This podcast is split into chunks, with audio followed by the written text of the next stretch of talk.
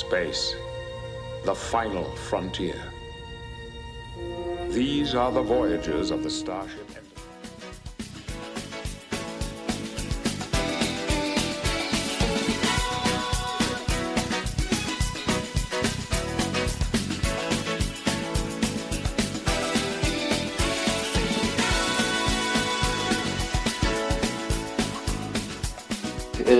לכולם, ברוכים הבאים לעוד space משותף של מכבי בול ומכבי פוד.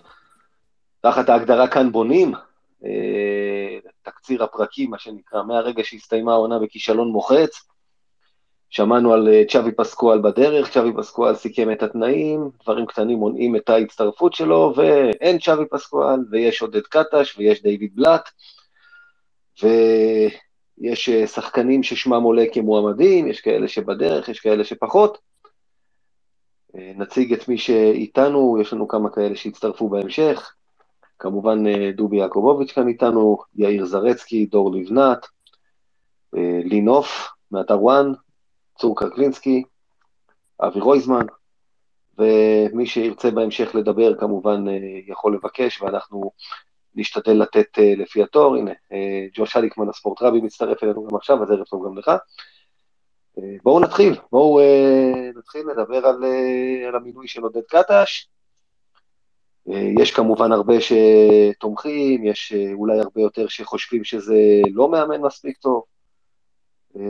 בואו נגיד ערב טוב, דור לבנת, אתה רוצה להיות ראשון? אני פותח. תפתח. קדימה. קודם כל, היה שבוע מאתגר. אה, בטח אם אתה בתקופות מבחנים וצריך אה, גם איכשהו ללמוד בתוך הסיפור הזה, אה, אז היה לא קל. עוד איזו החתמה מרגשת בדרכה. אני חושב ש, שבסך הכל הגענו לתמימות דעים שצ'אבי פסקואל זה המועמד האולטימטיבי ואני לא באמת בטוח שזה באמת המצב. אה, האופציות של פרסוביץ' אה, או של אה, ג'ורג'ביץ' לא היו אופציות מרגשות במיוחד, והאופציה של עודד היא בהחלט אופציה שמעוררת משהו בלב, אבל בסופו של דבר ההתרגשות האמיתית שלי לפחות, היא מהכיוון של דיוויד, שזו בשורה משמעותית, ובואו נראה איך זה עובד.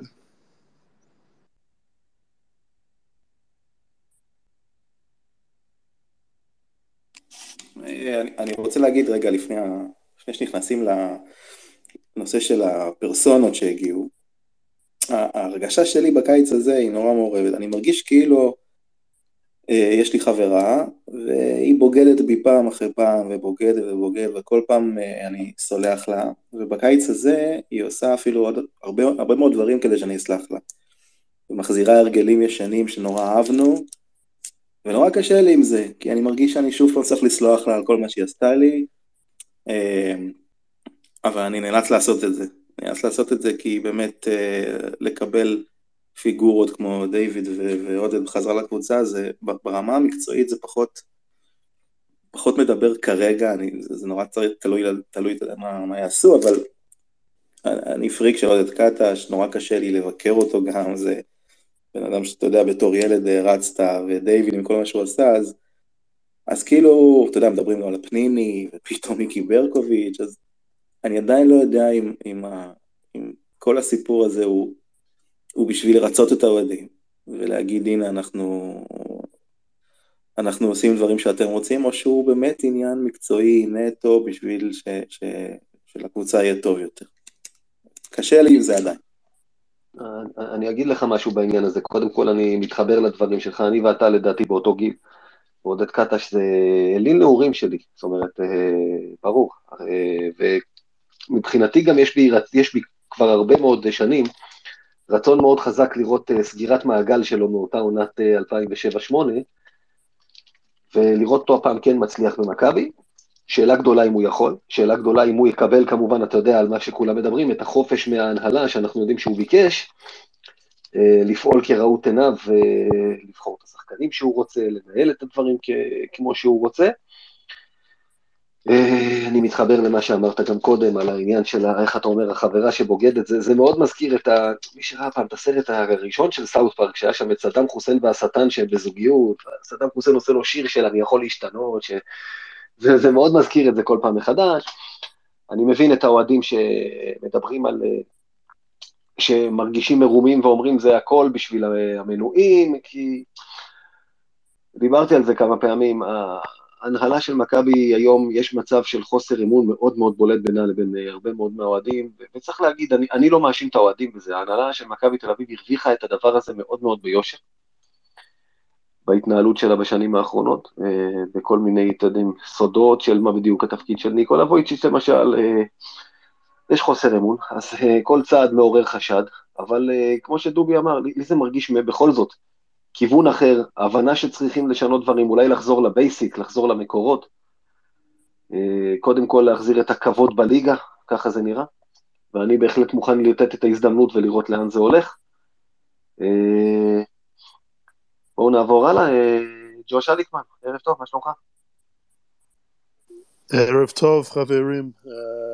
אתם יודעים כבר שאני ממש שמח לראות עוד את קטש מאמן מכבי תל אביב פה, הוא האיש הנכון במקום הנכון עכשיו, הוא, אני סיקרתי אותו כבר שנים, גם כן הייתי איתו יום יום בירושלים, כל משחק בית, 99% משחקי חוץ, כל מסיבת עיתונאים לפני משחקים, אחרי משחקים, הוא אומר מה על הלב שלו, הוא אומר את האמת כל פעם, מאמן שיודע מה הוא רוצה, לפעמים הוא מביא את התוכנית מהבית, הוא לא יגיד את זה, אבל יודעים שהוא מביא את התוכנית מהבית, אבל לדעתי הוא מנוי מצוין בשביל הקבוצה, קבוצה שיביא אמריקאים, הוא יודע איך לנהל את האמריקאים, את השחקנים ממש אוהבים לשחק בשביל עודד, הוא יודע גם כן איך לבנות את החדר הלבשה, שזה יהיה בריא, שמח ובריא, עם שחקנים טובים, עם שחקנים בלי אגו, uh, וראינו את זה בירושלים, ואני חושב שהוא יכול לעשות את זה פה במכבי תל אביב יחד עם דיוויד בלאט. השאלה פה יהיה, is there too many cooks uh, that are going to spoil the broth? אם יש uh, יותר מדי אנשים במטבח פה, uh, עם ניקולה, עם אבי אבן, uh, עם דיוויד ועם עודד, ועם כל ההנהלה. זה השאלה הכי גדול בשבילי. אבל לדעתי זה מצוין, מביא את, הוא, הוא יביא גם כן את מה שאנחנו רוצים לראות שזה ישראלים, חלק, ממש חלק מהקבוצה, לא, לא בצד הקבוצה, אבל חלק מהקבוצה, ואם רואים איזה שחקן כמו תומר גינת, או נראה מי הוא יכול להביא, uh, אני חושב שהוא יעשה את המקסימום שהוא יכול, Uh, הוא אמר את זה היום, גם כן הוא יודע שיש מוגבלויות עם התקציב, אבל לדעתי הוא יעשה מה שהוא יכול, אבל עוד פעם, אנחנו צריכים לראות בדיוק אם הוא יכול להביא את השחקנים שהוא רוצה, ולא את השחקנים שיכול להיות ניקולה או אבי אבן או מישהו אחר רוצה להביא, וזו השאלה הפתוחה בשבילי. אוקיי, אוקיי, אה, אתה מכיר אותו, אתה אומר מקרוב, אני רק אשאל אותך בקצרה, אתה חושב שמהזמן שעבר, מאז 2007-2008, עודד עשה דרך ש, שמקנה לו את ה... איך אומרים? את הזכות לחזור ככה בדלת הראשית? הוא יותר מנוסה, יותר בשל? כן, 110 אחוז, 110 אחוז. הוא, כאשר אתה יושב איתו uh, במסיבת עיתונאים, או אם אתם במסדרון ונדבר איתו, הוא מדבר לעניין, הוא יודע מה הוא רוצה, הוא יגיד את האמת, גם כן לכל העיתונאים, גם כן לשחקנים. הוא לא, לא, לא מפחד בכלל, uh, ויש לו את הדעות, ויש לו את התוכנית הכדורסל שלו. עוד פעם, לפעמים, לפעמים הוא מביא את התוכנית מהבית, ואם דברים לא מסדר כמו שהוא חשב שיסדר, יש לו בעיות. יש לו קצת בעיות לקחת טיים-אאוטים, אבל יכול... אני חושב, אם עוזר מאמן, וזה עוד, you know, עוד, עוד משהו לדבר על זה, אם הוא יכול להביא עוזר מאמן בכיר, שיכול לעזור לו גם כן בצד זה יהיה טוב מאוד, אבל לדעתי מאמן מצוין, מאמן של השחקנים, אני חושב הוא עושה עבודה ממש טובה, וזה מאמן כל כך אחר לגמרי מלפני 14-15 שנים.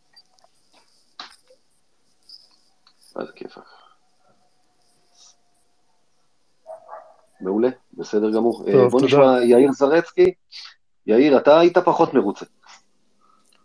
אהלן, ערב טוב. מה אני הייתי קודם? לא הבנתי. היית פחות מרוצה מהמינוי. אה, כן, פחות מרוצה זה understatement. אני חושב ש...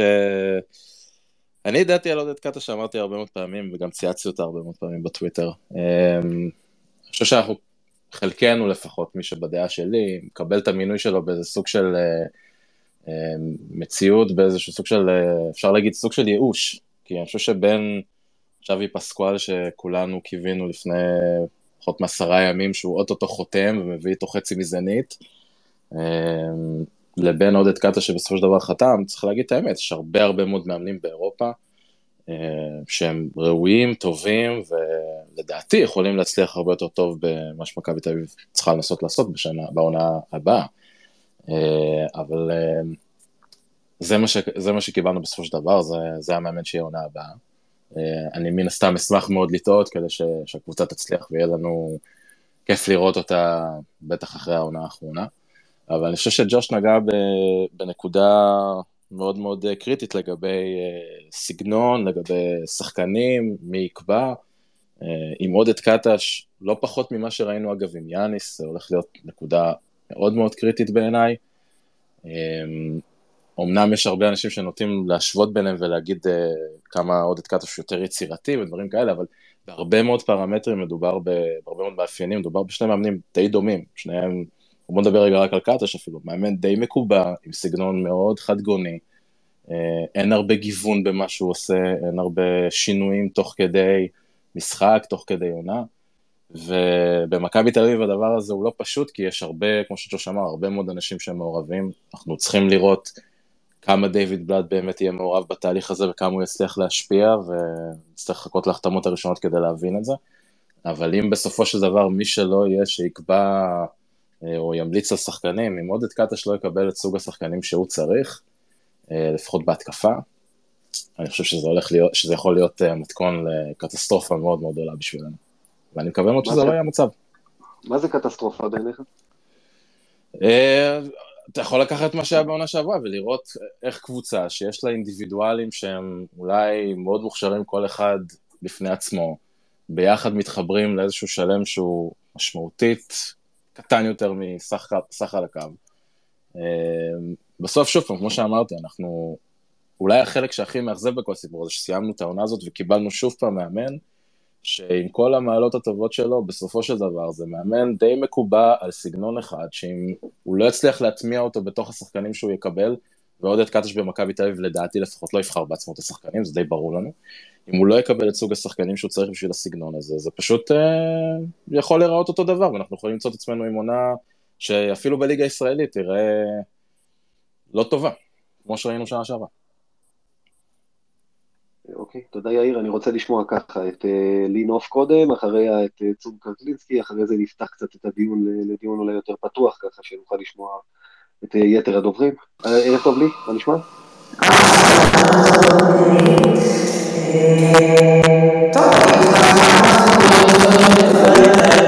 לי את נשמעת רע, רע מאוד, תנסי רגע שוב, אם לא נצטרך, לא יודע, להתנתק ולהתחבר שוב, תנסי שוב, תנסי רגע לדבר.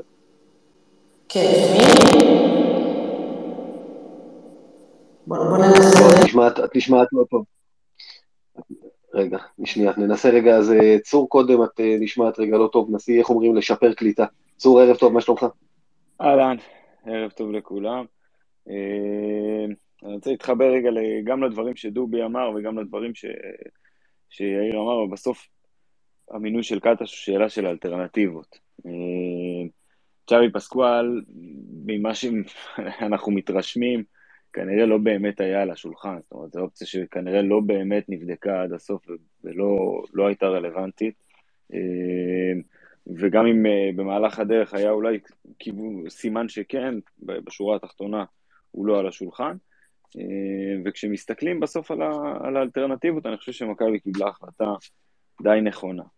אה, זאת אומרת, בסוף קטש הוא מאמן שיש לו ערכים מוספים מעבר ל... אה, קצת פחות מ-30 משחקי או 25 משחקי יורוליג שהוא אימן בקריירה, אה, ובמכבי אוהבים את הערכים המוספים האלה ומעריכים אותם במיוחד, ובין היתר זה אומר גם למכור מנויים. ומעבר לזה, אני חושב שהוא גם מאוד השתפר ב-15 שנה האחרונות, והוא הפך למאמן כדורסל מצוין. אה, לגבי הקבעונות שלו והשיטת משחק המאוד מאוד אה, קבועה וידועה שלו, אה, היא עוד טעונה הוכחה ברמת היורוליג, אין ספק.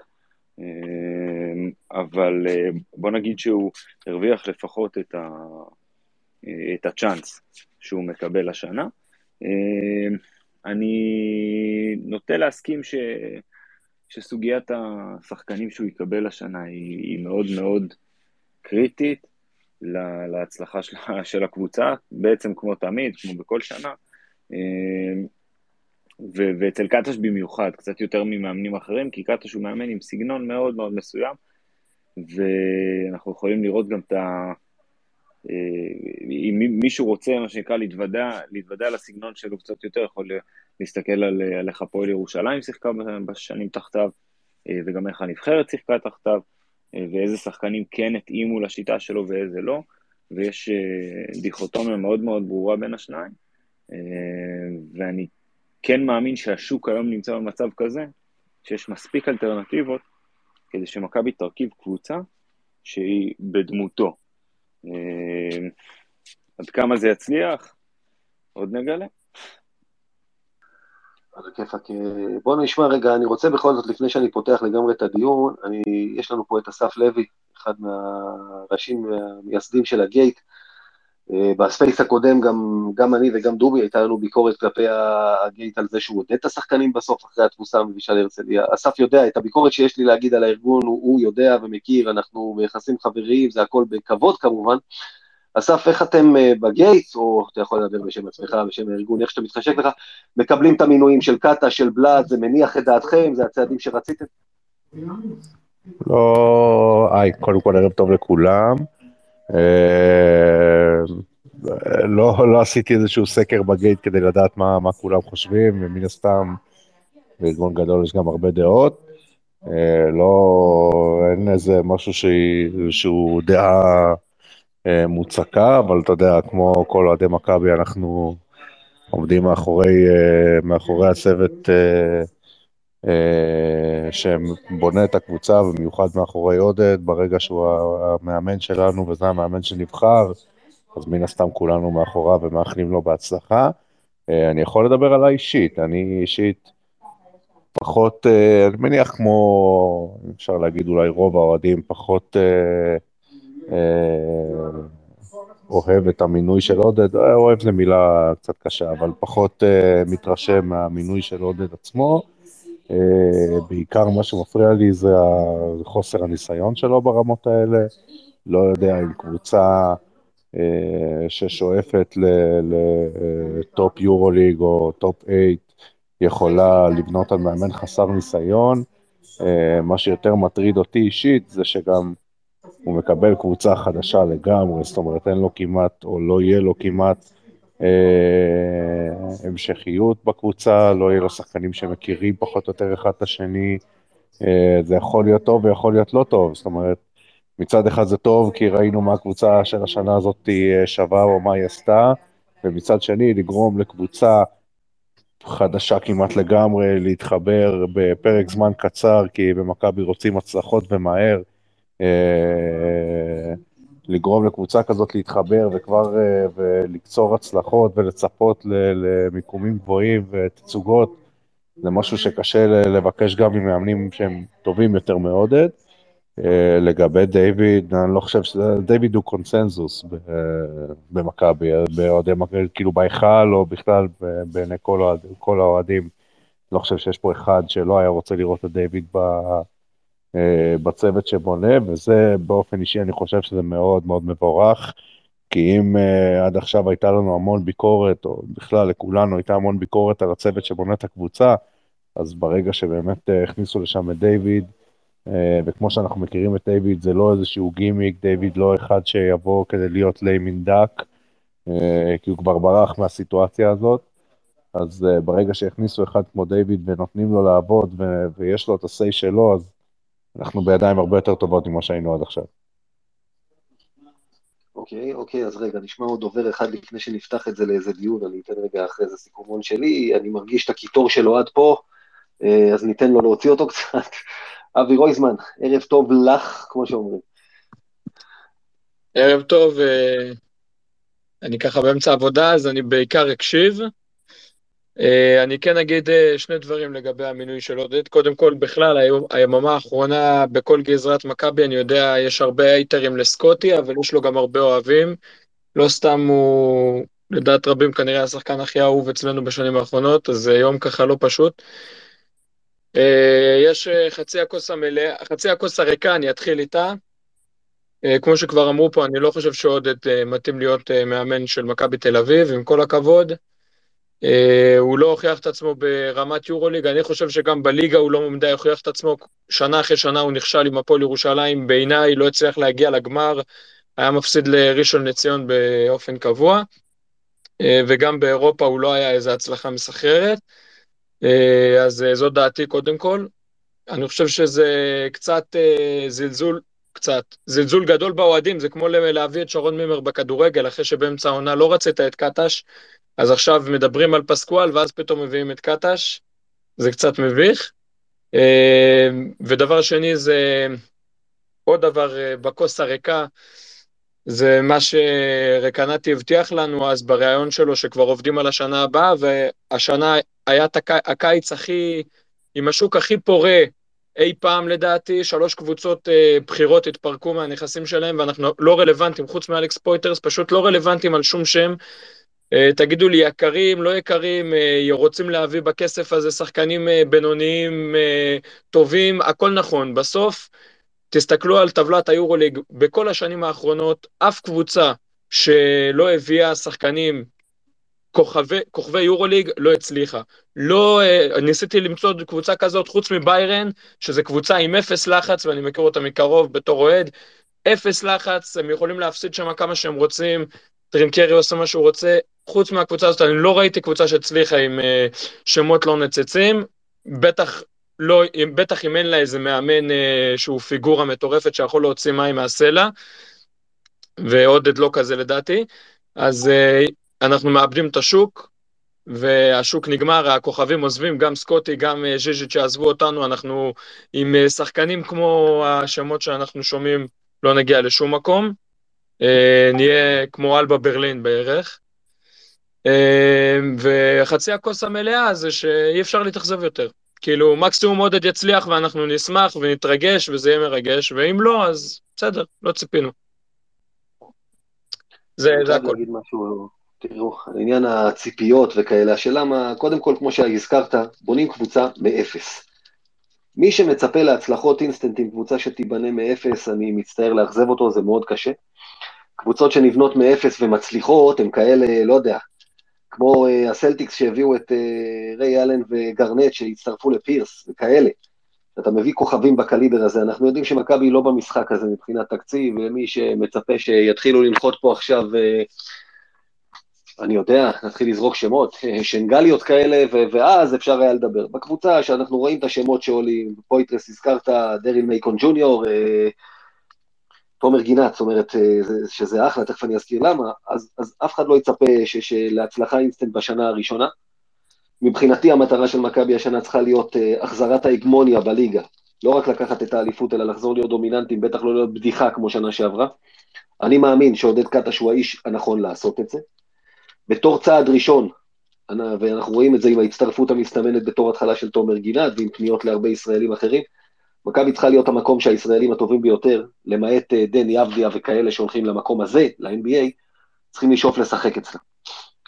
והמצב שהיה בשנים האחרונות, ששחקנים כמו יובל זוסמן מעדיפים ללכת לקבוצת יורוליג פחות טובה, או להישאר במקומות אחרים באירופה, או אה, להעדיף כאלה את ירושלים על מכבי ומצבים כאלה, הם בלתי נסבלים בעיניי. ואת זה קודם כל צריך לשנות, שיהיה אופק למכבי. כן. גיא, אז, אז קודם כל אני רק אגיד, אתה, אתה בטח צודק לגבי אה, תומר גינת, לכן אני גם בעד שהוא יגיע, למרות שאני לא חושב שהוא איזה אה, שחקן, אה, אני חושב שכל, הפכו אותו ליותר מדי ממה שהוא, כל הסיפור הזה סביבו.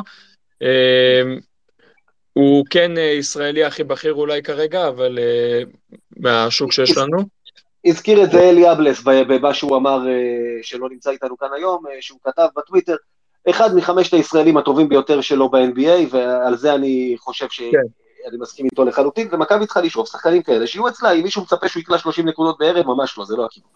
אוקיי, והנקודה היא נוספת, אז אתה אומר שאנחנו לא צריכים לצפות לכלום, אבל בסוף אנחנו מכבי, ותיאום ציפיות זה דבר חשוב, וכמה שננסה להנמיך את הציפיות, אה, אנחנו עדיין נשאף שהקבוצה שלנו תביא הרבה יותר, בטח ביחס לכמה שאנחנו משלמים לראות, כדי לראות אותה.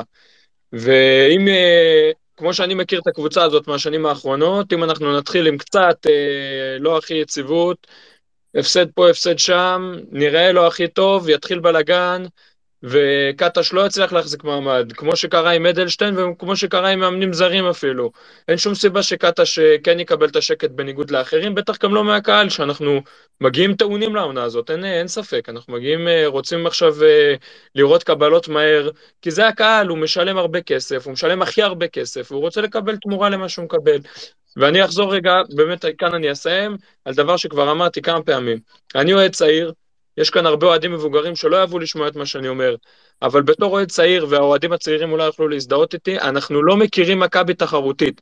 נכון שראיתי גביע אירופה אחד, כן, אה, ופעמיים אה, שלוש פלייאוף, אבל חוץ מזה, הקבוצה הזאת שמונה שנים היא לא תחרותית לכלום, גם בליגה אנחנו כבר לא שולטים בצורה מוחלטת, ארבע שנים זכינו באליפות, שלוש שנים לפני זה נראינו פח אשפה, השנה חזרנו לזה, שום דבר כבר לא בטוח במכבי, כשאני משלם את המנוי הכי יקר באירופה, אני לא יודע שאני הולך לקבל קבוצה שהשאיפות שלהם באמת הכי גבוהות, כמו, שהיה, כמו שהיא אמורה להיות. וזאת הבעיה, וכמה שינסו להתכחש לזה, זאת המציאות, אנחנו כבר מועדון לא תחרותי ביורוליג, לשום דבר. אז אוקיי, קודם כל אני, אני, זה, בוא נפתח את זה, אני אומר, אם מישהו רוצה עכשיו להתערב, הדיון פתוח, אני, אני מבין מה אתה אומר, אבי, אבל uh, זה בדיוק העניין. אתה לא יכול, שנה שעברה, גם בליגה לא הייתה הקבוצה הטובה ביותר, כמו שראינו, אי אפשר להחזיר את הכל תוך שנה אחת, גם ליגה, גם אירופה. צריך להתחיל מאיפשהו. ולכן אמרתי, ההתחלה צריכה להיות להחזיר את הכבוד הרמוס, שזה באמת, אני אומר, אתה דיברת על אוהדים ותיקים, אז אני בן 43, ילד שנות ה-90. שנות ה-90, למעט אה, תחילת העשור, אה, אותו עשור, מכבי תל אביב לא הייתה קבוצת פיינל פור, לא היה אז פלייאופים, אבל בליגה שלטנו, ו- ו- וזה לא היה כזה נורא מבחינתי קודם כל באותה תקופה. קודם כל רציתי שבליגה אנחנו נשלוט, וצריך להחזיר קודם כל את זה, צעד אחרי צעד, אי אפשר לעשות את הכל בבת אחת. אני אגב מצפה מההנהלה שהפעם, למרות הרצון שלה למכור מנויים, תיישר את הקו ותגיד, חברים, מי שמצפה להצלחה אינסטנט באירופה השנה עם קבוצה חדשה, לא יקרה, אנחנו כמובן אה, רוצים לעשות הכי טוב שאפשר, אבל המטרה קודם כל החזרת ההגמוניה בליגה, זה, זה מבחינתי. גיא, עכשיו מי שרוצה... ההנהלה של... אה, אין דבר כזה שאי אפשר להצליח עם קבוצה חדשה. יש מספיק דוגמאות, אולימפיאקוס השנה בנתה קבוצה חדשה לחלוטין, ועשתה עונה מדהימה. הנדולו אפס בעונה הראשונה שלה, אני חושב שזה היה 19-20. אה, מדהימה, בנתה הכל מחדש, ואם לא הקורונה היא גם אלופת אירופה שלוש פעמים, אז אה, אפשר. אפשר אם עושים את זה נכון. אני מסכים איתך שמכבי צריכה לתת דגש על הליגה, ולכן היא צריכה טיפה להחליף דיסקט ולבנות את הקבוצה טיפה אחרת, כי כמו שהיא בנתה את הקבוצה בשנים האחרונות, זה לא עובד. ואם היא תחליף דיסקט, ו- ושמענו את זה, שמדברים טיפה יותר על ישראלים, אה, אז, אז יכול להיות שאנחנו נשלם טיפה את המחיר באירופה ו- ונחזיר את השליטה בליגה, אבל אפשר לעשות, המטרה היא לעשות את שניהם וזה אפשר. ואני רוצה רגע להמשיך את מה, ש, מה שדובי אומר, כי, כי גיא, אתה נגעת באיזושהי נקודה שאף אחד לא יצפה שינחתו פה כל מיני שנגליות וכאלה, ו, וזה אה, נתון שאנחנו כולנו צריכים להבין אותו, והוא משליך בהכרח על כמה קריטי עמדת המאמן במכבי תל אביב, אם ניגע רגע בעוד שנייה עדיין בעודד קטש. אה, מכבי תל אביב לא יכולה בשום סיטואציה לבנות סגל שעל הנייר השמות שלו אחד לאחד יהיו כמו הצמרת האירופאית. זה לא מציאות שקיימת, כולנו מבינים את זה. ולכן כשאתה מביא שחקנים שהם בהגדרה, בוא נגיד בדרג השני באירופה, למעט אולי אחד שניים שאתה יכול להביא, כמו נגיד סקוטי שהיה לנו בשנים האחרונות, אתה תמיד מתפשר על יכולות מסוימות שיש להם. בין אם זה בהגנה, בין אם זה בהתקפה, בין אם זה באלמנטים מסוימים של המשחק. ופה נכנס הפונקציה של המאמן שחייב לדעת איך הוא מתאים את עצמו ואת שאר החלקים בפאזל למה שיש לו בתוך הקבוצה, למה שהוא מצליח להביא במסגרת התקציב של מכבי, כדי, כמו שאמרתי בהתחלה, לבנות משהו שהוא באמת גדול יותר מסך חלקיו. תיקח את הקבוצה שהייתה ב-2014, הקבוצה האחרונה שהצליחה באמת להגיע לרמות הגבוהות אה, באירופה ברמת המשחק שלו ובהישגים, אם נוציא רגע את עונת 2020, אה, ברמה שמית לא, לא הייתה שם קבוצה שהייתה, בוא נגיד, שווה לריאל מדריד שניצחנו בגמר, אבל ראית שם קבוצה. כי היה שם מאמן שידע לבנות מהחלקים האלה משהו שעובד, ידעת, ראית מאמן שמגיב לדברים שקורים, שמשנה דברים, שמביא כמה סגנונות שונים תוך כדי משחק. היה לך משחק עם סופו בפנים, היה לך משחק עם אה, גארדים אה, ולובים לטיוס, אה, בלומי בחוץ, פני, היו, היה דברים שהם שונים. אני לא בטוח שעודד קטש, למרות כל המעלות שלו שדיברו כאן, ודברים שמכבי אמרו, והחיבור שלו לקהל ולהיסטוריה ולכל הדברים האלה, אני לא בטוח שיש לו את היכולת להתמודד עם הדברים שצריך במשך עונה שלמה של יורוליג פלוס ליגה ישראלית במכבי, בהקשר הזה של אה, לדעת להגיב בצורה נכונה למה שקורה ולדעת לחבר את מה שהוא יקבל לקבוצה שתצליח. וזו נקודה שבעיניי היא הולכת להיות מאוד מאוד קריטית בעונה הזאת. עוד מישהו רוצה להגיב לדברים? אה, יש לנו מישהו בשם אורל שראבי, דובר חדש, שביקש לדבר, אז אה, אורל שלך, מה, מה רצית לומר? שלום לכולם, אני עוד צעיר יחסית, אבל הייתי מעוניין אה, כן לדבר. הנושא שבמכבי תל אביב כן כואב לי בכדורסל, אני ראיתי משחקים, הייתי צופה העונה גם וגם בעונות אחרות והייתי מגיע גם, ו... יש משהו שלא, עדיין לא מתחבר עדיין, אני לא מבין את זה שלא רואים את זה בדבר הבסיסי אבל כבר. שהוא לא... אי אפשר להמשיך איתו, זה לא... זה כן, יש בעיה, זה לא... אי אפשר לבוא ולהיות uh, גם, איך אומרים, לסגור את העיניים לזה. וזה מה שמפריע לי מאוד וכואב לי, ו... בכדורגל יותר, שגם הייתי מתעסק בזה, אני באמת רואה שם שיפור, ומקווה בעזרת השם שנתעורר יותר, ושמח לשמוע אתכם. תודה רבה. אה, אחלה, תודה אוראל. אה, תשמעו, נגיד ככה, יש את הנדבך השני בכל הצלע המקצועית הזאת, דיוויד בלאט. אה, כמו שאני אוהב לקרוא לו, כביש עוקף ניקולה? שאלה מצוינת, כמה תפקידו, איך הוא הוגדר, יועץ חיצוני, שקודם כל יש גם דברים של אה, מי שמתעסק קצת עם אה, עסקים מן הסתם. יושב ראש הוועדה המקצועית, גיא, יושב ראש הוועדה המקצועית. אה, לא, בסדר, גם בהתחלה אמרו יועץ מקצועי חיצוני, שזה גם עניינים של, אתה יודע, מוציא חשבונית, לא פנסיה, לא זכויות, בסדר. אבל כן, יש לנו פתאום ועדה מקצועית, אנחנו גילינו בהודעה שיש כל מיני תפקידים, לא כתבו אגב ממה יש אותם. אבל אה, איך שאני רואה את זה, באמת, זה, אני מתחבר מאוד לטור שכתב שי האוזמן על הנושא, שזה מין אה, הבנה שניקולה וויצ'יץ' גורם איזשהו נזק. כרגע, מסיבות מסוימות אי אפשר לפטר אותו, אז אנחנו שמים מישהו שאיך אומרים, אה, כמו שאמר אסף קודם, על איכותו המקצועית כנראה שאין חולק, ולמלא איזשהו תפקיד. קודם כל, אני מברך על זה. אני חושב שמכבי צריכה איש מקצוע כזה, ודייוויד בלאט אה, אה, לאור המחלה לא יכול לאמן כמובן, ויש דברים שהוא לא יכול לעשות, אבל, אבל אה, את זה הוא יכול.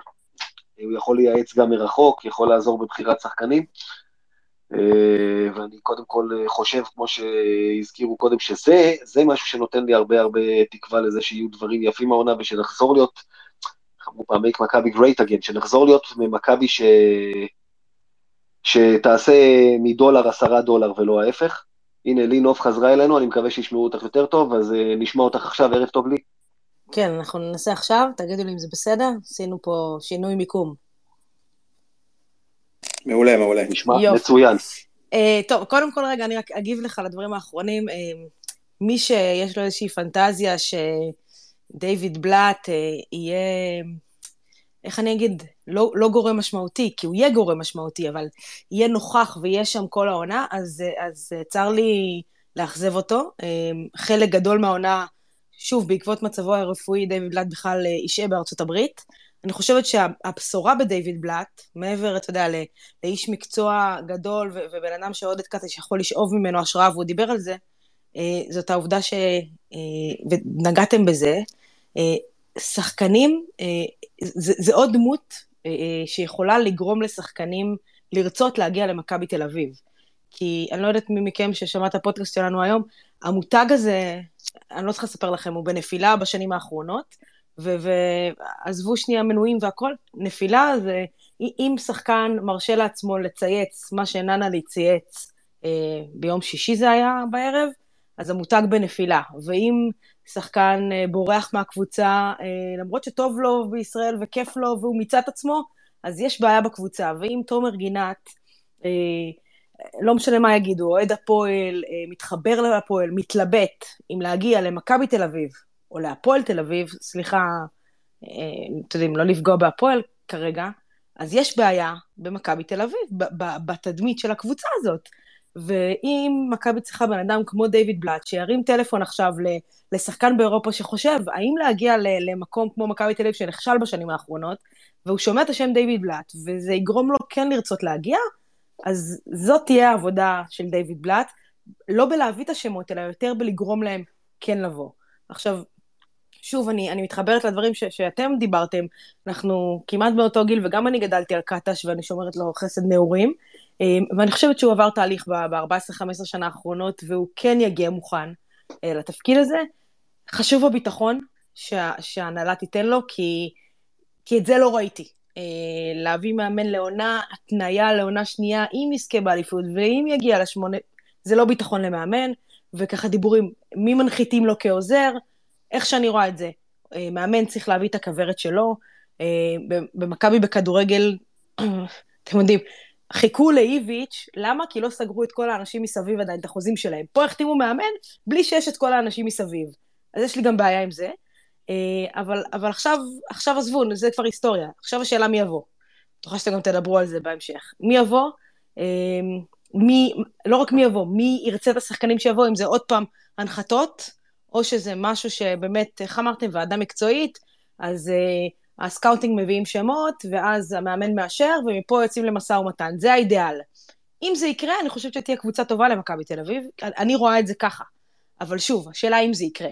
את זה אנחנו לא, לא יודעים, אנחנו נדע כנראה, איך אומרים, בחורף, אם יהיה חורף חם או שיהיה חורף קר מאוד. אמ, מבחינה מקצועית, אני חושבת שקטש אה, אה, יכול להצליח במכבי תל אביב. כסף, אה, מישהו פה דיבר, נראה לי אבי, מכבי לא יכולה להתחרות באריות של אירופה, צאו מזה. שכחו מזה, לא יודעת אם ראיתם את הכתבה היום על התקציבים. על יד אחת יש לי פה שמונה, תשע, שמונה, תשע קבוצות שתקציבים יותר גדולים ממכבי תל אביב. אבל שוב, מכבי הצליחה גם בתקציבים נמוכים.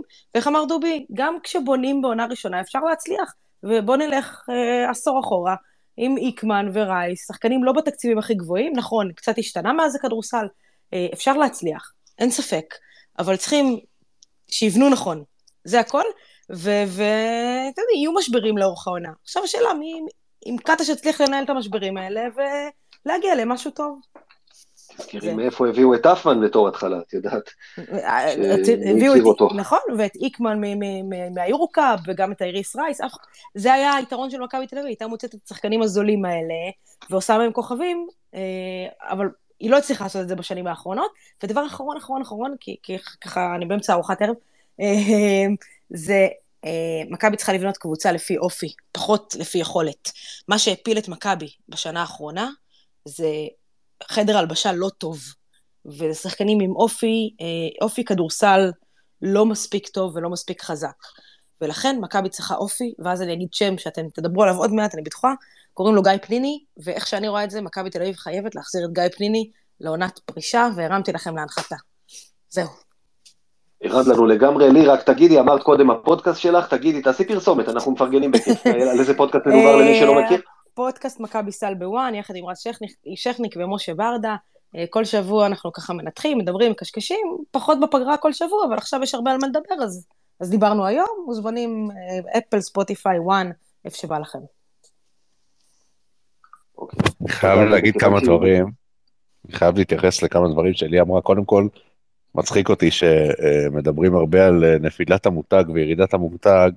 מצד שני, נראה לדעתי מכבי תל אביב בכדורסל זאת קבוצת הספורט בישראל שיש לה הכי הרבה פודקאסטים שונים. זאת אומרת, מכבי בול, מכבי פוד, יש בוואן, אה, פיני וצאן ציפר מדברים הרבה על מכבי תל אביב בכדורסל, מן הסתם.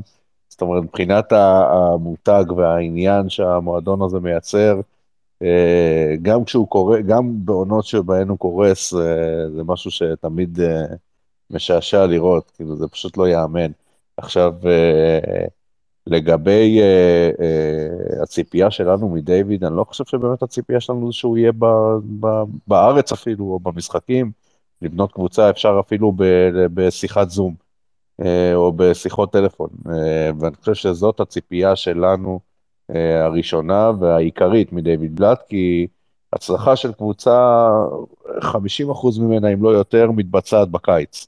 אה, בעצם הבנייה עצמה, בעצם ההרכב שבונים, או הסגל שבונים, היכולת שלהם להתחבר אחד לשני, אה, גם מבחינת האופי ומבחינת ה... אה, לא- לאו דווקא יכולות או סטטיסטיקה, אלא מבחינת האופי שמרכיב את הקבוצה הזאת. ה-50 אחוז האחרים זה באמת לדעת לנהל את זה תוך כדי העונה, אה, להוציא מהשחקנים האלה את המקסימום, וכמובן אה, לגרום להם אה, לעבוד כיחידה אחת. אה, אז הציפייה מדיוויד זה בעיקר לדאוג ל-50 אחוז הראשוניים, שזה אומר לבנות את הקבוצה הזאת כמו שצריך, כי זה, אלה דברים שנגיד לא היו פה ב, אה, בשנים האחרונות. אה, לגבי עודד, דיברנו על זה כבר קודם, אבל שוב, אנחנו באמת מסתכלים לעומת, אה, מסתכלים על אה, הפוטנצ... אה, על הניסיון שלו לעומת ניסיון של מאמנים אחרים שהיו ברשימה הזאת, אז מן הסתם צ'אבי פסקואל זה ליגה אחרת, זה top יורוליג לכל דבר ועניין, אבל אני חושב שאחד מהסיבות שלדוגמה לא הלכו על שם כמו פרסוביץ', זה שאולי פחדו מביקורת כי הוא קרואטי, או כי פחדו שיגידו שזה משהו שניקולה מעורב בו, ודווקא לצורך העניין פרסוביץ' כזה, אה, זה מאמן שיש לו הרבה יותר ניסיון מעודד ביורוליג, הוא מאמן ביורוליג לפחות איזה אה, 15 שנה אם לא יותר, או באירופה, לא, לא, לא, דווקא יורוליג, אבל ברמות הגבוהות באירופה. אה, וזה מאמן שדווקא היה יכול להיות פה ולתת למועדון הזה ערך מוסף, אה, וחבל שלא הגיע בסיטואציה הנוכחית. יפה. תראו, קודם כל, דיברנו קודם כל קצת על שחקנים, אז כשאני ראיתי כל מיני שמות, אמרתי, מכבי תל אביב עושה שוב את אותה טעות, כי צריכים להתחיל, אחרי שיש מאמן, צריכים להתחיל מרכז. ורכז בכיר, כמו שכל קבוצה שמכבדת את עצמה ביורוליג עושה. והנה עכשיו עף לו פרסום ממש ברגע, ממש, ממש עכשיו, שניק קלטס מועמד למכבי תל אביב, שראיתי שהרבה אנשים גיחכו מהפרסום, אבל מכיוון שמי שעומד מאחוריו הוא אראלה וייסברג, אני מצטרף, מתייחס אליו מאוד ברצינות. ואראלה, הנה, הצטרף פה אלינו, נגיד לו ערב טוב, אולי תספר לנו על זה קצת יותר. אראלה, מה נשמע? אהלן, מה העניינים גיא? אנחנו בסדר, אתה, אתה בטוב, איך זה לראות את קאטה שאתה יודע, היה לך אותו בירוק, יש לך אותו בצהוב? קודם כל נתייחד, נסתכל על זה מהזווית שלו, הוא היה מאוד מתוסכל מאיך שנגמר הסיפור שלו בפנטינאיקוס, כי הוא הגיע במצב בלתי אפשרי, כשעונת ה... נעלמת לנו אראלה, לא שומעים אותך? בעצם עמד במשימות, ובסופו של דבר פוטר, לא, לא המשיכו איתו לעונה נוספת, ובמשך שנה, יסלחו לי אוהדי גלבוע גליל, שאני לא בטוח שנמצאים כאן, במשך שנה הוא בעצם ישב בבית. אבל עכשיו הוא שוב מקבל את קבוצת היורוליג שהוא כל כך רצה, ומקבל אותה בז... בסיטואציה הרבה יותר טובה משהוא היה יכול לקבל בפנתינייקוס, במצב שהיא הייתה בשנה שעברה. כי קטש מרגיש שהוא, שהוא בשל, הוא גם מדבר על זה באופן חופשי. הוא אומר שהוא יודע שהוא צריך עוד להוכיח את זה, הוא מרגיש שהוא בשל להיות ביורוליג, לקבל את ההזדמנות הזאת ולהיבחן אם הוא באמת יכול להיות חלק מהלופ הזה של המאמנים ברמה הגבוהה ביותר. האם מכבי תל אביב תיתן לו את כל הכלים לעשות את זה? נצטרך לראות. אני חושב ש... ואני מקווה, אני הצטרפתי מאוחר, אני מקווה שאני לא חוזר על דברים שנאמרו קודם, אם כן, אני מתנצל. אני חושב שהנוכחות של דיוויד בלאט יכולה להתברר אה, כמהלך מנצח, אה, אבל מצד שני, אם זה לא ילך, והאידיליה הזאת שאנחנו רואים עכשיו באופן טבעי תופר מהר ויתחיל בלאגן, אז הבלאגן הזה יהיה הרבה יותר גדול אפילו ממה שראינו בשנים האחרונות במכבי. אה, וזה יהיה על. וזה יהיה על הגב שלו. אה, לשאלת קלטיס, אה, קלטיס, קודם כל מכבי בישיבות שכבר הספיקו לעשות, אמנם רק היום, אבל בעצם כבר התחילו לעבוד אמצע שבוע שעבר ונתנו עוד פוש בסוף השבוע. היו כבר ישיבות והיו כבר דיונים ויש כבר פניות לשחקנים. התקבלה למיטב הבנתי החלטה עקרונית אחת, לכולם ברור שסקוטי ווילבקין סיים במכבי, ורוצים להשקיע אה, יותר בעמדת הרכז ולבנות קצת אחרת את הקו האחורי. עכשיו, מזכיר לכם דבר אחד שמשותף גם לקטש וגם לדיוויד בלאט, הקבוצות שלהם בדרך כלל אה, היו כאלה שאין להם איזה כוכב אה, על אחד, כמו ווילבקין או אחרים, אלא קבוצות הרבה יותר מאוזנות, מה שפעם קראנו ככה בביקורת על בלאט לפני הזכייה של 2014, קבוצות של בנייה לרוחב. לכן אני לא בטוח שנראה פה שחקן אה, כמו סקוטי ווילבקין, אה, מבחינת הדומיננטיות שלו, גם מבחינת השכר שלו, אה, נראה דברים קצת אחרים, קצת שונים, ולכן המחשבה ללכת על רכז יותר יקר ועל שחקנים בעמדות אחרות שיהיו יותר זולים, מאוד מסתדרת ומאוד הגיונית. קלטיס, ברצלונה מחפשת קבוצה שתקלוט את החוזה של קלטיס, הוא אמור להרוויח בעונה הבאה מיליון ושבע מאות אלף יורו, אני חושב שגם בברסה לא משלים את עצמם, שהם יצליחו למצוא מישהו שיקח את כל השכר הזה ושהם יצטרכו להשלים את זה. בסכומים האלה מניסיוני צריך להתייחס מאוד בזהירות, אה, בגלל שאנחנו מדברים על כסף מאוד מאוד גדול, יכול להיות שזה גם ישאיר אותו בברסה בסופו של דבר, אבל נכון לעכשיו זה, זה כאן, הדברים עומדים. אה, שתי קבוצות שאמורות, אה, ממה שאני מבין ממקורותיי, לנסות וללכת על קלאתיס בסיטואציה הזאת, הן מכבי תל אביב ופנרבכצ'ה. אה, פנרבכצ'ה עם דימיטריס איטודיס כמאמן, איטודיס כמובן עבד עם קלאתיס אה, בימים שלו כעוזר של ז'ליקו בפנאתינייקוס, מכיר אותו טוב, רוצה לבנות מחדש את הקו האחורי של פנר, וקלאתיס מאוד יכול להתאים לו, ומכבי, שתרצה לבנות משהו קצת אחר, רכז בלי כליאה בקבוצה כמו מכבי, בקבוצה של קטש, טיפה חשוד, אבל כמובן שלקלטיס יש אה, את הסגולות האחרות שלו. אם אני מסתכל, אני, אני לא יודע איך זה ייגמר, אבל אם אני מסתכל קדימה ורואה את השמות שמכבי סימנה לבינתיים ביום, נדמה לי זה היה יום חמישי, כבר איבדתי תחושת זמן, פרסמתי על הרצון של מכבי בדרל מייקון מפנטינאיקוס, צמד גארדים של קלטיס ומייקון יכול להיות מאוד מעניין, אבל ליד קלטיס צריך קבוצה עם המון המון שחקנים, אפילו ארבעה שחקנים בכל רגע נתון, שקולים מבחוץ, אה, נראה לאן זה ילך. קולים מבחוץ וזזים, זזים המון בלי כדור. שזה כבר יהיה כיף לדחול את קבוצה של שחקנים בזזים, אחרי מה שראינו בשנים האחרונות של אה, סקוטי מכדרר וכולם אה, מטאטאים לו את הפרקט שיהיה לו פנוי. אראלה, אתה יודע לספר מכל השמות האלה שזרקנו באוויר וזה, מה, מה יותר מתקדם, יותר רציני, אתה יכול או רוצה לספר לנו? אני מבין שאלכס פויטרס זה די קרוב, אפילו מאוד קרוב, אה, ברמה של אמור אפילו השבוע להיסגר סופית. אה, מייקון במקום מאוד מאוד גבוה בסדר העדיפויות, ועכשיו פנטינאיקו סיימה את העונה, אז אני לא יודע להגיד לכם אם הוא קרוב לחתימה או, או איפה זה עומד, אבל זה, זה משהו שינסו לקדם אותו בימים הקרובים. קלטיס זה יותר רחוק. ברצלונה לפני שעה סיימה את העונה, כמו שאמרתי לכם, זה המון המון כסף על הפרק, אז אה, אני מניח שהדבר הזה ייקח זמן, ונראה עד כמה מכבי תהיה פעילה בסיפור הזה, מעבר לרעיון ומעבר לניסיון, אני מניח שהוא לא השם היחיד ברשימה.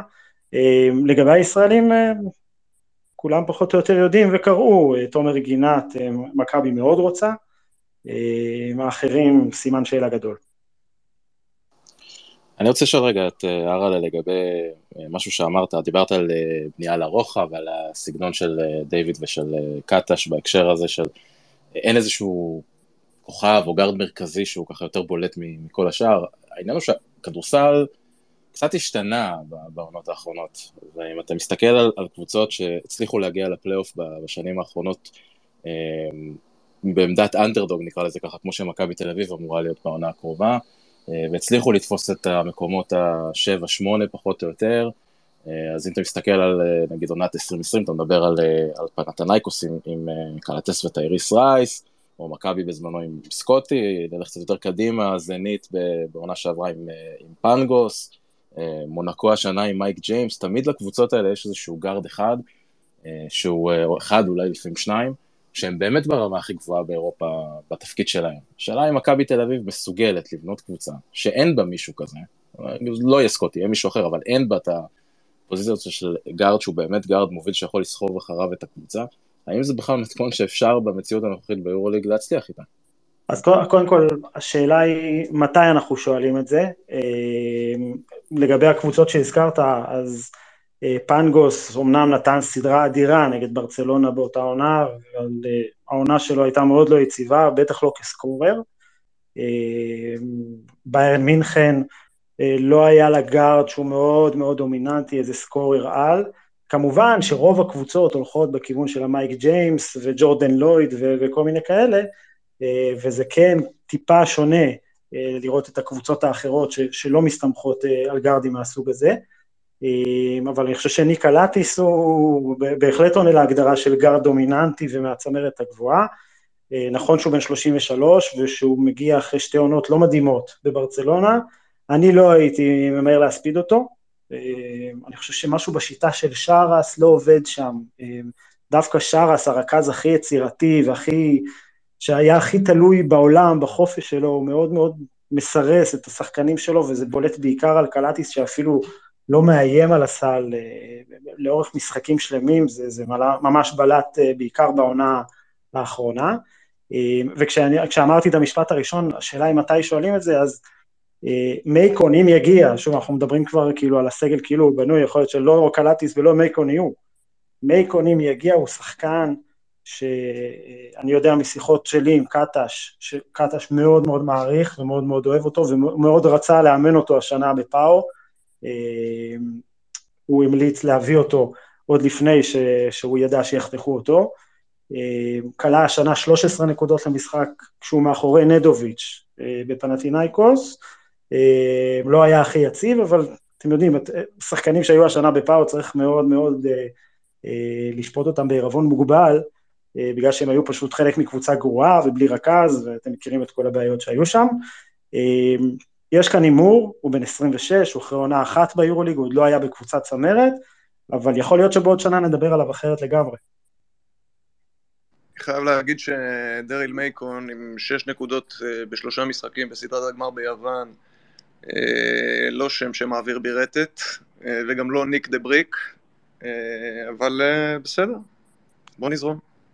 כן, טוב, מה שקרה בגמר הפלייאוף ביוון זה הוא פשוט לא שיחק. אה, אני לא יודע מה קרה שם עם וובוראס, שהחליט פשוט למחוק אותו, אה, אבל זה לא מעיד על היכולת שלו. זאת אומרת, אם, אם הוא יצליח או לא יצליח, זה לא, אין שום קשר למה שקרה בפלייאוף היווני ולקריסה של פנאתינייקוס מול אולימפיאקוס.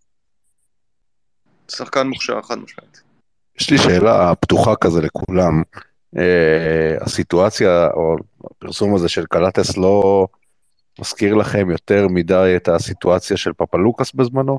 זאת אומרת, אה, רכז אה, שנמצא בירידה, לפחות אה, שנתיים-שלוש, אין הגנה יותר מדי, כליאה, זה לא נכון שהוא לא ניסה לזרוק, היו אפילו הרבה קבוצות שהימרו והביאו את העזרה ממנו ונתנו לו לזרוק חופשי וזה הצדיק את עצמו, כי הוא פשוט לא קולע טוב.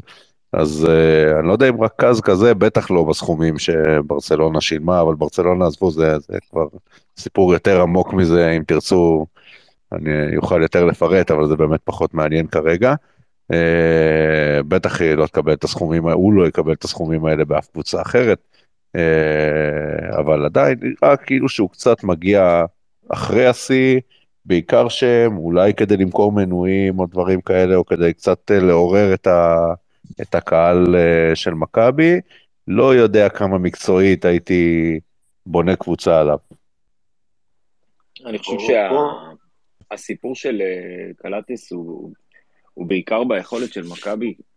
בסוף מכבי היא קבוצה עם יכולות כלכליות הרבה יותר מוגבלות מברצלונה, ומבחינת מכבי להחזיק שחקן כמו ב- במה שהוא נותן לך, אה, לעומת כמה שהוא עולה, זה עלול להיות לוק, לוקסוס קצת אה, גדול מדי בשביל קבוצה כמו מכבי. אני לא חושב שקלטיס אה, גמר את הקריירה, פפלוקס הגיע לפה, אם אני זוכר נכון, בשלב מתקדם יותר, ובוא נגיד קרוב יותר לפרישה ממה שקלטיס. קלטיס יש לנו תחושה שהוא זקן בגלל שהוא אה, גם פצוע, היה פצוע אה, לא מעט, וגם, אה, לא יודע, אולי זה משהו במראה שלו, אבל אני חושב שכמו שהרלה אמר, השידוך שלו עם ברצלונה לא היה מוצלח במיוחד.